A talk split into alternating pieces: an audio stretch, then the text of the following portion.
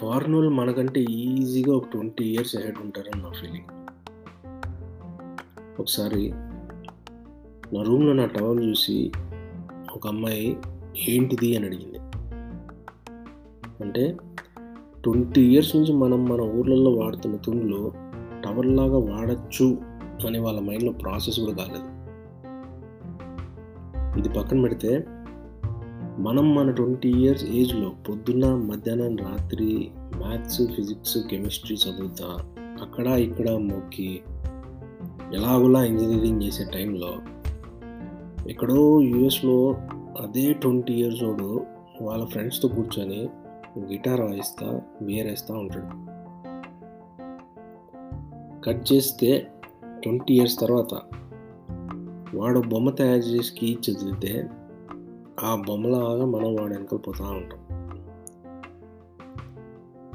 నా visual thinking ఏంటంటే at least ఈ జనరేషన్లో వాళ్ళైనా వాడి కోసం వీడి కోసం కాకుండా వాడి కోసం వాడు పనులు చేసుకుంటే ఆడు ఏదో ఒక రోజు ఒక బొమ్మ తయారు చేసి కీ చూపుతాడు